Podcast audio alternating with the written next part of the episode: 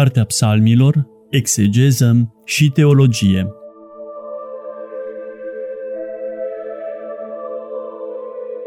Program biblic susținut de preotul dr. Cătălin Varga, membru în Uniunea Bibliștilor din România.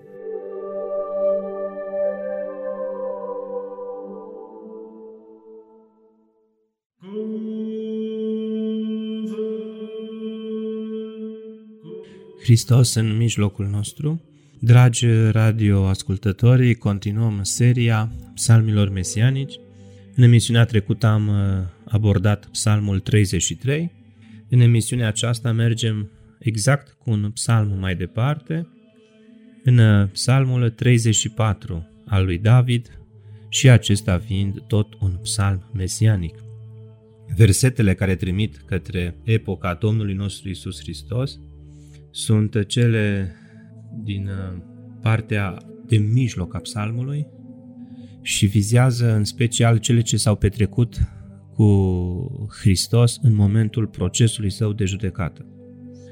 Am să citesc acești psalmi care fac întâi trimitere istorică la viața tumultoasă a regelui David, dar prin aceste evenimente istorice se prefigurează ceea ce va pătimi Hristos în timpul procesului său de judecată. De aceea, din perspectiva aceasta, regele David devine uh, un tip al lui Hristos, o, un personaj tipologic. Versetul 11 spune așa, citesc din uh, diortosirea mitropolitului Anania, martori mincinoși s-au ridicat și de aceea ce nu știam m-au întrebat. Versetul uh, 15. Dar ei împotriva mea s-au veselit și s-au adunat, bice s-au adunat împotriva mea și eu nu știam, risipiți au fost, dar nu s-au căit, m-au pus la încercare, cu bat jocură m-au bat jocorit, cu dinții au scrâșnit împotrivă și uh, ultimele două versete, 19-20, să nu se bucure de mine cei ce mă dușmănesc pe nedrept, cei ce fără pricină mă urăsc și își fac semne cu ochiul, că ei de pace îmi vorbeau, dar în mânie vicleșuguri gândeau. Psalmul acesta, din punct de vedere istoric, este o combinație a trei lamentări ale lui David din cauza opoziției dușmanilor lui. Fiecare lamentație conține un strigă de eliberare din mâinile dușmanilor care îl urau fără motiv. Și după cum spuneam, în acestea vedem ceea ce avea să se întâmple în viața Mântuitorului Iisus Hristos, cu toată această desfășurare de forțe împotriva sa din partea fariseilor și a cărturarilor, cu ura lor nepotolită care se va da în vileag cel mai bine în timpul procesului calomnios, mincinos și denaturat al Domnului nostru Isus Hristos. Un simulacru de proces, cel mai mincinos proces intentat vreodată omului în istorie. În Biblia ebraică și în edițiile biblice protestante care copiază izvorul ebraic, psalmul este la capitolul 35, în versetele 11-12, într-o traducere liberă, ar fi așa, martori fanatici apar care mă întreabă de cele ce nu știu. Îmi răsplătesc cu rău pentru bine, căutând despuierea mea. Vedem că se împlinește această profeție în Evanghelistul Matei, capitolul 26, versetele 59-60. Citesc din versiunea biblică sinodală. Iar arhiereii, bătrânii și tot Sinedriul căutau mărturie mincinoasă împotriva lui Isus ca să-l omoare și n-au găsit, deși veniseră mulți martori mincinoși. Expresia ebraică Ede Hamas din uh, versetul 11 a psalmului 35 ar trebui redată, după cum spuneam, prin martori fanatici sau plini de răutate, nu neapărat prin martori mincinoși, ca în multe traduceri moderne, probabil influențate de Noul Testament. Lectura aceasta martori fanatici este cerută de termenul Hamas, care înseamnă violență sau nedreptate, care trebuie raportat la termenul arab hamisa, însemnând a stări în luptă și religie sau a fi fanatic religios. Probabil uh, cunoașteți mulți dintre dumneavoastră denumirea aceasta de Hamas, atribuită mișcărilor violente din Orientul apropiat. Martorii la care se referă Matei în legătură cu psalmul acesta sunt motivați de o ideologie fanatică și nu de aducerea unei mărturii false pentru câștiguri materiale. Traducerea greacă, Septuaginta, a psalmului 35 cu versetul 11, folosește termenul aldihi, ceea ce înseamnă martor nedrept și într-o oarecare măsură se apropie de textul ebraic. Răul este înrădăcinat în firea și în caracterul martorilor mincinoși, iar ei apar din pricina propriei răutăți. Profeția din Vechiul Testament nu contrazice aplicația sa din Noul Testament. Din contră, avem de a face cu două viziuni puțin diferite asupra celor ce au depus mărturie mincinoasă împotriva Domnului Isus Hristos. Profeția aceasta din Vechiul Testament le arată caracterul sau firea acestor martori mincinoși din timpul Domnului Isus, precum și trăsăturile lor violente, fanatice și nedrepte, dimensiunea termenului Hamas, după cum spuneam. În timp ce um, narațiunea din Noul Testament insistă asupra comportamentului lor, oarecum asemănător cu cel al martorilor mincinoși. Bineînțeles, Vechiul Testament îl precedă pe cel nou și adesea aruncă o lumină edificatoare asupra relatărilor acestuia din urmă. Este tocmai cazul nostru. Înțelegerea caracterului martorilor împotriva lui Hristos este lărgită în mod semnificativ dacă luăm în considerare faptul că ei nu sunt doar mincinoși, ci sunt și prin firea lor plini de răutate și fanatici. Iată ce spune același psalmist în psalmul 109 de data aceasta, versetele 2 și 3, după Biblia ebraică. Căci și-au deschis gurile păcătoase și înșelătoare împotriva mea, mi-au vorbit cu limbă mincinoasă. M-au înconjurat cu vorbe de ură, s-au luptat împotriva mea fără pricină. Ai spune la o primă lectură că parcă se referă la viața Domnului Isus Hristos. Însă David regele a trăit pe pielea sa toate aceste experiențe amare ale recluziunii celor din jur, ale obnubilării sufletului contemporanilor săi. Și uitați cum David devine un personaj anticipator al uh, persoanei și lucrării Domnului Isus Hristos. Un personaj hristic, dacă îmi permiteți această expresie. În alte fragmente din Vechiul Testament se spune despre acești martori că sunt păcătoși și înșelători. Deci, așa cum se poate vedea mai sus în Psalmul 109, versetele 2 și 3, psalmistul sublinează atât caracterul cât și comportamentul acestor martori. Iar în Psalmul 38, începând cu versetele 13, avem iarăși o mărturie destul de similară. Citesc tot din Biblia ebraică. Cei ce vor viața mea așează capcane, cei ce caută necazul meu vorbesc de nimicire, ei urzesc toată ziua înșelăciune, dar eu ca un surd nu aud, ca un mut care nu-și deschide gura sa, sunt ca acela ce nu aude și în a cărui gură nu se află certuri. Sau în Psalmul 39 cu 2, am rămas mut, tăcut, fără vorbe, nici chiar de bine, durerea mea se ardea în mine. Iar în Isaia 53, vă mai amintiți din emisiunile trecute, spuneam că este cel mai elogvent capitol cu privire la patimile Domnului nostru Isus Hristos. În versetul 7 este scris așa, Chinuit a fost, dar s-a supus și nu și-a deschis gura, ca o oaie a fost călăuzit spre înjunghiere, ca o mioară fără de glas înaintea celor ce o tund, nu și-a deschis gura sa sau ca un miel fără de glas înaintea celor ce îl tund nu și-a deschis gura sa. Practic vedem împlinirea acestor profeții în acea enigmatică tăcere a Domnului nostru Isus Hristos din timpul procesului său de judecată. Probabil v-ați întrebat de multe ori de ce Hristos tăcea, de ce nu răspundea, de ce nu spunea nimic. În primul rând și ca să se împlinească aceste profeții, dar în al doilea rând în fața minciunii și a răutății celor din jur, ce răspuns mai poți aduci altul decât doar tăcerea? Care este de fapt reacția lui Mesia, conform acestor profeții, la declarațiile marturilor mincinoși? Răspunsul, după cum am spus, se poate găsi în Psalmul 38, 39 și în Isaia, capitolul 53. Mesia este mut, nu deschide gura sa pentru a tăgădui, nu are nicio reacție la uneltirile celor din jur împotriva sa. În Noul Testament găsim de asemenea tema răspunsului prin tăcere. Astfel se spune în prima epistolă a Sfântului Petru, în capitolul 2, cu versetul 23, următoarele. Citesc din Biblia Sinodală. Și care, ocărât fiind, nu răspundea cu o cară, suferind nu amenința, ci se lăsa în știrea celui ce judecă cu dreptate.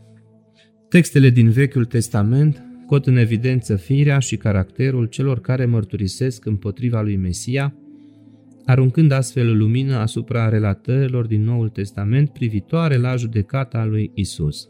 Conform acestor relatări, martorii erau convinși că Isus nu era Mesia și luau această convingere drept motiv să aducă mărturie falsă împotriva sa. Cu alte cuvinte, martorii nu l-au crezut, n-au crezut în mesianitatea sa, în dumnezeirea sa. L-au considerat fiul templarului și atât.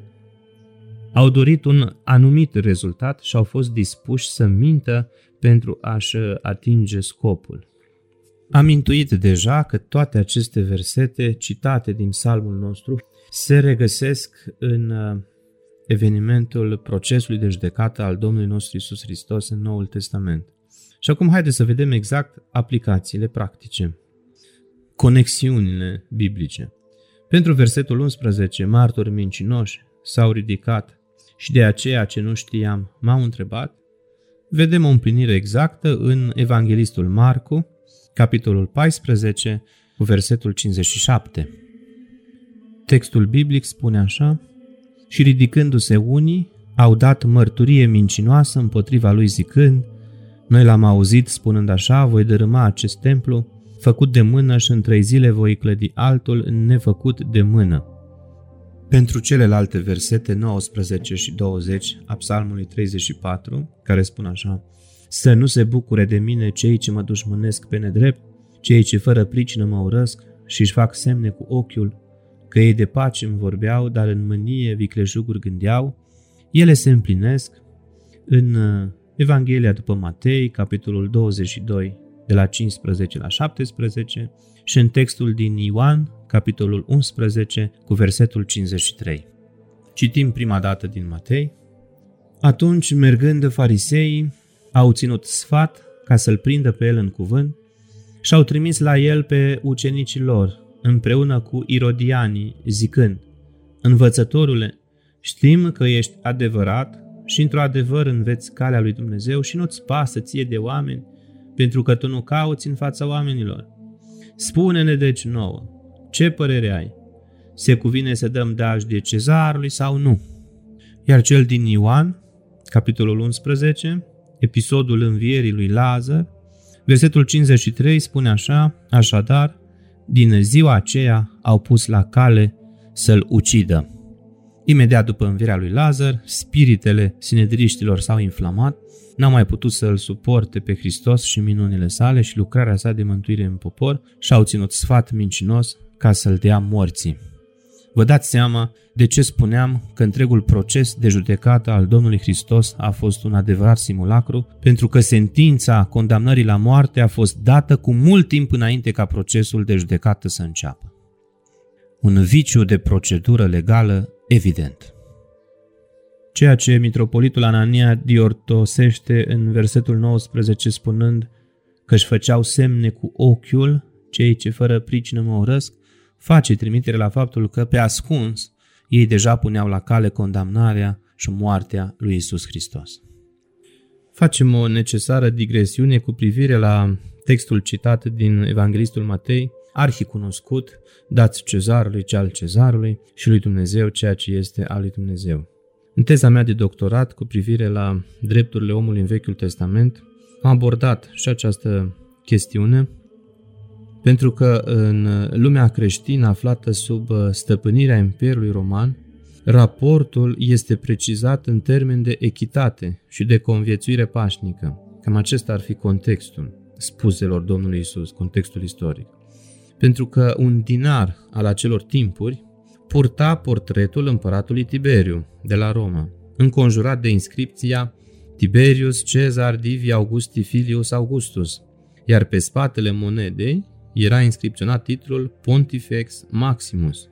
Deși cele două titluri de fiu al divinului Augustus și de mare preot puteau lesne ofensa pietatea iudaică, Mântuitorul Iisus Hristos vedem prin spusele sale că nu le contestă. Mai mult decât atât, el se adresează zeloților evrei, folosind verbul grecesc apodote, care semnifică ceva mai mult decât simpla acțiune de a da sau a plăti.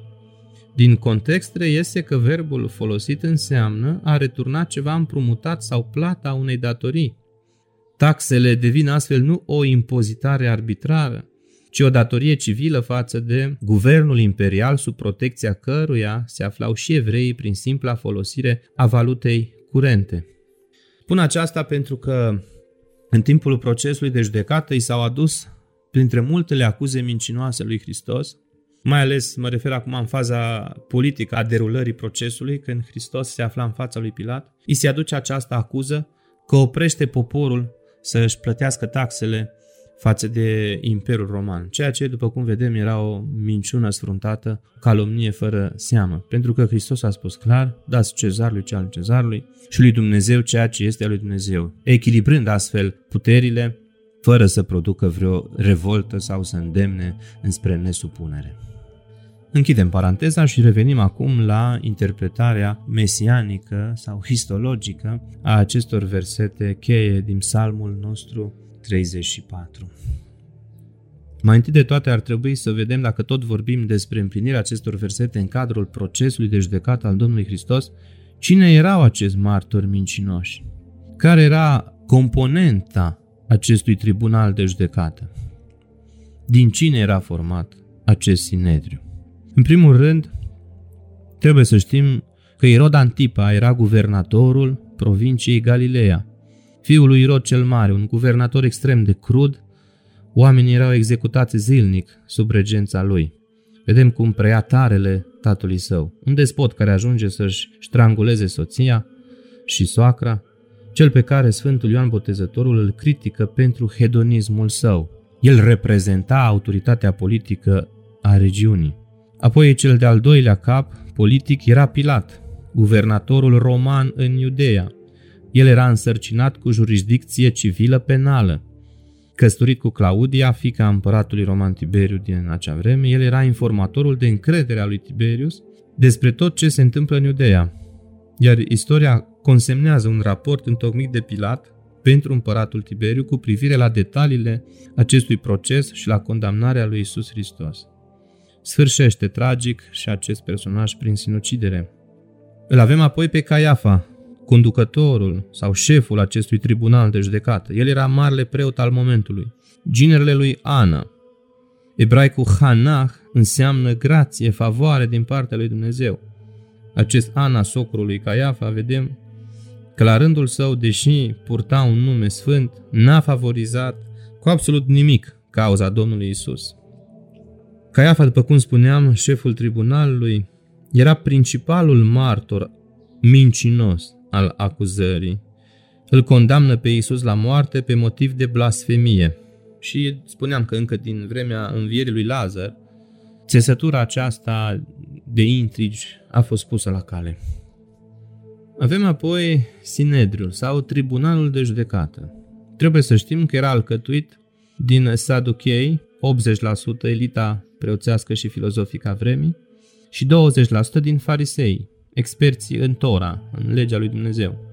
Primele rădăcini ale acestui sinedriu apar în epoca celui de-al doilea templu, imediat după ce evreii sunt întorși din robia babiloniană și încep să-și construiască templul, cel de-al doilea templu, atunci apar și rădăcinile istorice ale nașterii acestui tribunal. Apare în timpul reformatorului Ezra, după întoarcerea din robia babiloniană, după cum spuneam, împăratul Artaxerse însărcinându-l pe Ezra cu înființarea unor săli de judecată în vederea rezolvării litigiilor apărute în popor. Cel mai probabil astfel apare acest sinedriu sau Marea Sinagogă, cum era numit la început, Keneshet Hagedolah, care a fost și prototipul Consiliului Suprem care mai târziu va legifera pentru popor. Marele Sanhedrin era o curte formată din 71 de membri, după paradigma mozaică a celor 70 de bătrâni care judecau poporul în vremea lui Moise. Vedem aceasta în numeri, capitolul 11, cu versetul 16. Ia uitați ce poruncă îi dă Dumnezeul lui Moise aici. Versetul 16. Și a zis Domnul către Moise, adună-mi 70 de bărbați dintre bătrânii lui Israel, pe care tu îi știi că sunt bătrâni ai poporului și cărturari ai lui, și du la cortul mărturiei și vor sta cu tine acolo. Și eu mă voi pogorâ și voi vorbi cu tine acolo și voi lua din Duhul care este peste tine și voi pune peste ei și ei vor purta împreună cu tine povara poporului ca să nu mai duci de unul singur. Vedem ce dimensiune sacră a acestei constituiri exista în istoria poporului ales, ce responsabilitate purtau pe umeri acești judecători și cum și-au bătut joc de misiunea și de chemarea lor în vremea Domnului Isus Hristos. Pune istoricul evreu Iosif Flaviu că aproape toți dintre ei și-au cumpărat locul în Sinedriu de la Ana, fostul mare preot și fostul șef al tribunalului din vremea aceea. Vedem o întindere a corupției la nivel generalizat. Aceștia au fost martorii mincinoși și corupți care au îndrăznit să-L judece pe Domnul nostru Isus Hristos, care și-au uitat chemarea sfântă și misiunea duhovnicească primită din vremea lui Moise. Uitați ce îi obligau pe aceștia însăși prevederile lor juridice pe care trebuiau să le respecte. În Talmud, cartea lor de căpătăi cu privire la chestiuni juridice și la litigii ivite în popor, se spune așa, sunt câteva reguli pentru a-i călăuzi pe judecători. Citesc din tratatul la vot, capitolul 1. Fii circunspect când judeci. Ca judecător, să nu îndeplinești funcția unui avocat, cât timp părțile dintr-un proces apar în fața ta, considerele atât pe una cât și pe cealaltă ca vinovate, dar când ele s-au retras, socotește-le pe amândouă ca nevinovate, deoarece ambele au fost de acord cu verdictul. Cercetează cu mare grijă mărturiile, ajută-i pe martori cu vorba, ferindu-te de orice i-ar putea îndemna la declarații false. Să nu spui colegilor tăi judecători, acceptați punctele mele de vedere, căci decizia le aparține lor și n-ai voie să obții cu sila acordul lor. Uitați ce clar spunea legea cum trebuie să se desfășoare un proces de judecată în Israel și cum toate aceste prevederi le-au încălcat sinedriștii din vremea Domnului Isus Hristos. Nu doar că n-au cercetat cu acribie acuzațiile aduse împotriva lui Isus, ci nu i-au oferit lui Hristos nici măcar martori ai apărării care să apere cauza sa, ci au plătit martori mincinoși care să vină și să rostească minciuni împotriva lui Hristos ca în baza celor acuzații mincinoase să-l condamne la moarte. Vedeți toată trășenia acestei gândiri malefice sau uh, violente, cum o numea psalmistul în psalmul nostru prin termenul Hamas. Vedeți acest comportament deviant de la orice principiu etic deontologic elementar. Aceștia au fost cei care au îndrăznit să-L judece pe Mântuitorul nostru Isus Hristos. Și tot în Talmud, pentru că am citat din el, într-un alt tratat se spune că pediapsa martirilor mincinoși este moartea. Nu doar că nu i-au condamnat la moarte șefii tribunalului pe cei ce aduceau acuze mincinoase lui Hristos, ba i-a și recompensat și a felicitat. Ca să vedeți până unde merge ironia. Privire la natura acestor martori mincinoși, Evanghelistul Matei, în capitolul 26, cu versetul 59, este foarte clar. El spune așa, iar arhiereii, bătrânii și tot Sinedriul, da, tribunalul de judecată, tot Sinedriul, căutau mărturie mincinoasă împotriva lui Isus ca să-l omoare și n-au găsit. Deși veniseră mulți martori mincinoși. Comentariile sunt de prisos. După cum spuneam, procedura juridică interzicea prezența martorilor mincinoși, aceștia trebuiau deja să fie în sală înainte ajungerii acuzatului.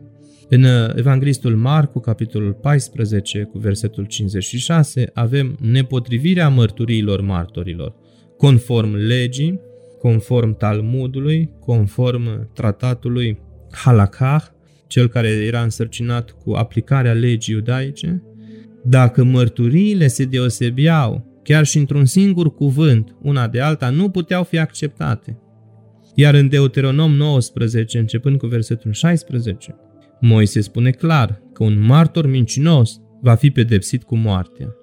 După cum spuneam, sinedriștii nu au aplicat legea mozaică și au lăsat pe martorii mincinoși să scape cu viață și după cum spuneam, ca ironia să fie de plină, poate că i-au și recompensat pecuniar.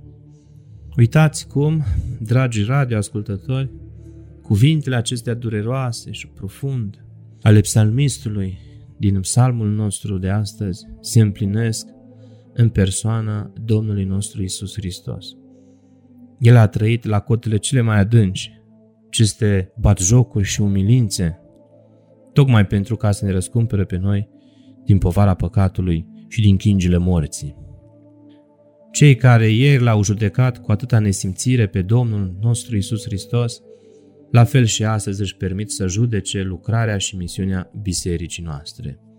Cu aceeași aroganță și îndepărtare față de realitatea obiectivă a faptelor, aduc calomnii și minciuni și atacuri programate la adresa creștinilor. Cum trebuie să le răspundem acestora? Exact cu răspunsul Domnului nostru Isus Hristos.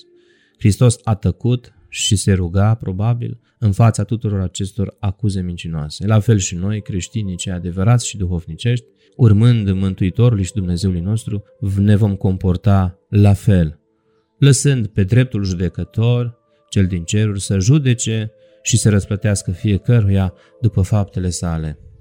Noi rămânem, după cum spunea Isaia 53, ca o oaie sau ca un miel care nu-și deschide glasul său atunci când este adus spre junghiere. Pentru că în Vechiul Testament nu oaia se înjunghia, ci mielul, vițelul și berbecul, etc. Cel de parte masculină, cel întâi născut în special. Era adus jerfă la altar. Pentru cei dintre dumneavoastră care doriți să aprofundați mai în detaliu toată această narațiune a procesului de judecată al Domnului nostru Isus Hristos, atât din perspectivă teologică cât și juridică, Vă recomand pe internet, pe YouTube, la Doxologia, conferința părintului profesor Stelian Tofană, care vorbește minunat despre toate aceste momente care s-au petrecut privire la procesul de judecată al Mântuitorului nostru Isus Hristos.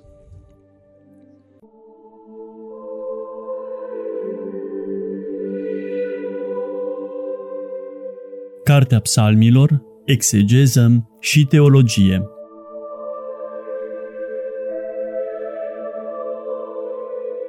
Program biblic susținut de preotul dr. Cătălin Varga, membru în Uniunea Bibliștilor din România.